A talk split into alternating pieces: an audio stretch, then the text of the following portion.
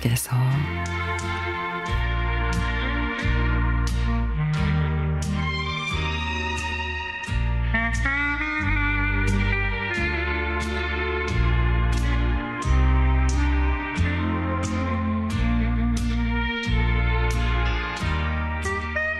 감자 필요하신 분 콜. 같이 근무하는 중학교 직원들 중 절친 베프들이 4명. 교무실, 행정실, 도움반, 인쇄실. 쉬운 다섯, 쉬운 셋, 마흔 셋, 마흔 한 살. 나이는 다르고 하는 일도 다르지만 마음은 찰떡궁합. 잠시 잠시 업무 덜 바쁠 때 가끔 번개 티타임.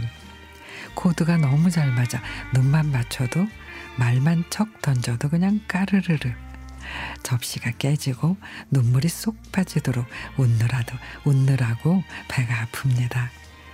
경희 씨가 친정 엄마가 너무 부지런하셔서 드넓은 당근밭, 감자밭 수확하는 것도 아니시며 한 자루씩 이삭 주기를 해오셔요. 저희 혼자는 다 못 먹겠어서 나눠 먹으려고 갖고 왔어요. Thank you 주면 고맙지. 이런 거 다 사야 되는데 말이야. 그렇게 감자 한 소쿠리, 당근 한 소쿠리, 양파 한 소쿠리 받아서 양손에 들고 퇴근합니다.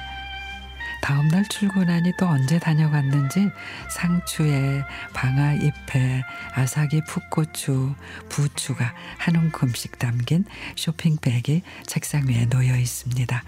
아우 우리 경희 씨 또 다녀갔구나. 아이고 맨날 이렇게 얻어먹어서 어짭니까. 어머니 고맙심데. 아유 요즘에 물가도 비싼데. 경희 씨 참 복 받을 깁니다. 어머 무슨 말씀을요. 저는 여러분들이 마다 않고 기분 좋게 받아주시고 맛있게 드셔주시니 제가 다 고맙지요. 어제는 방아 넣은 부추전, 감자볶음, 아삭이 고추, 된장무침.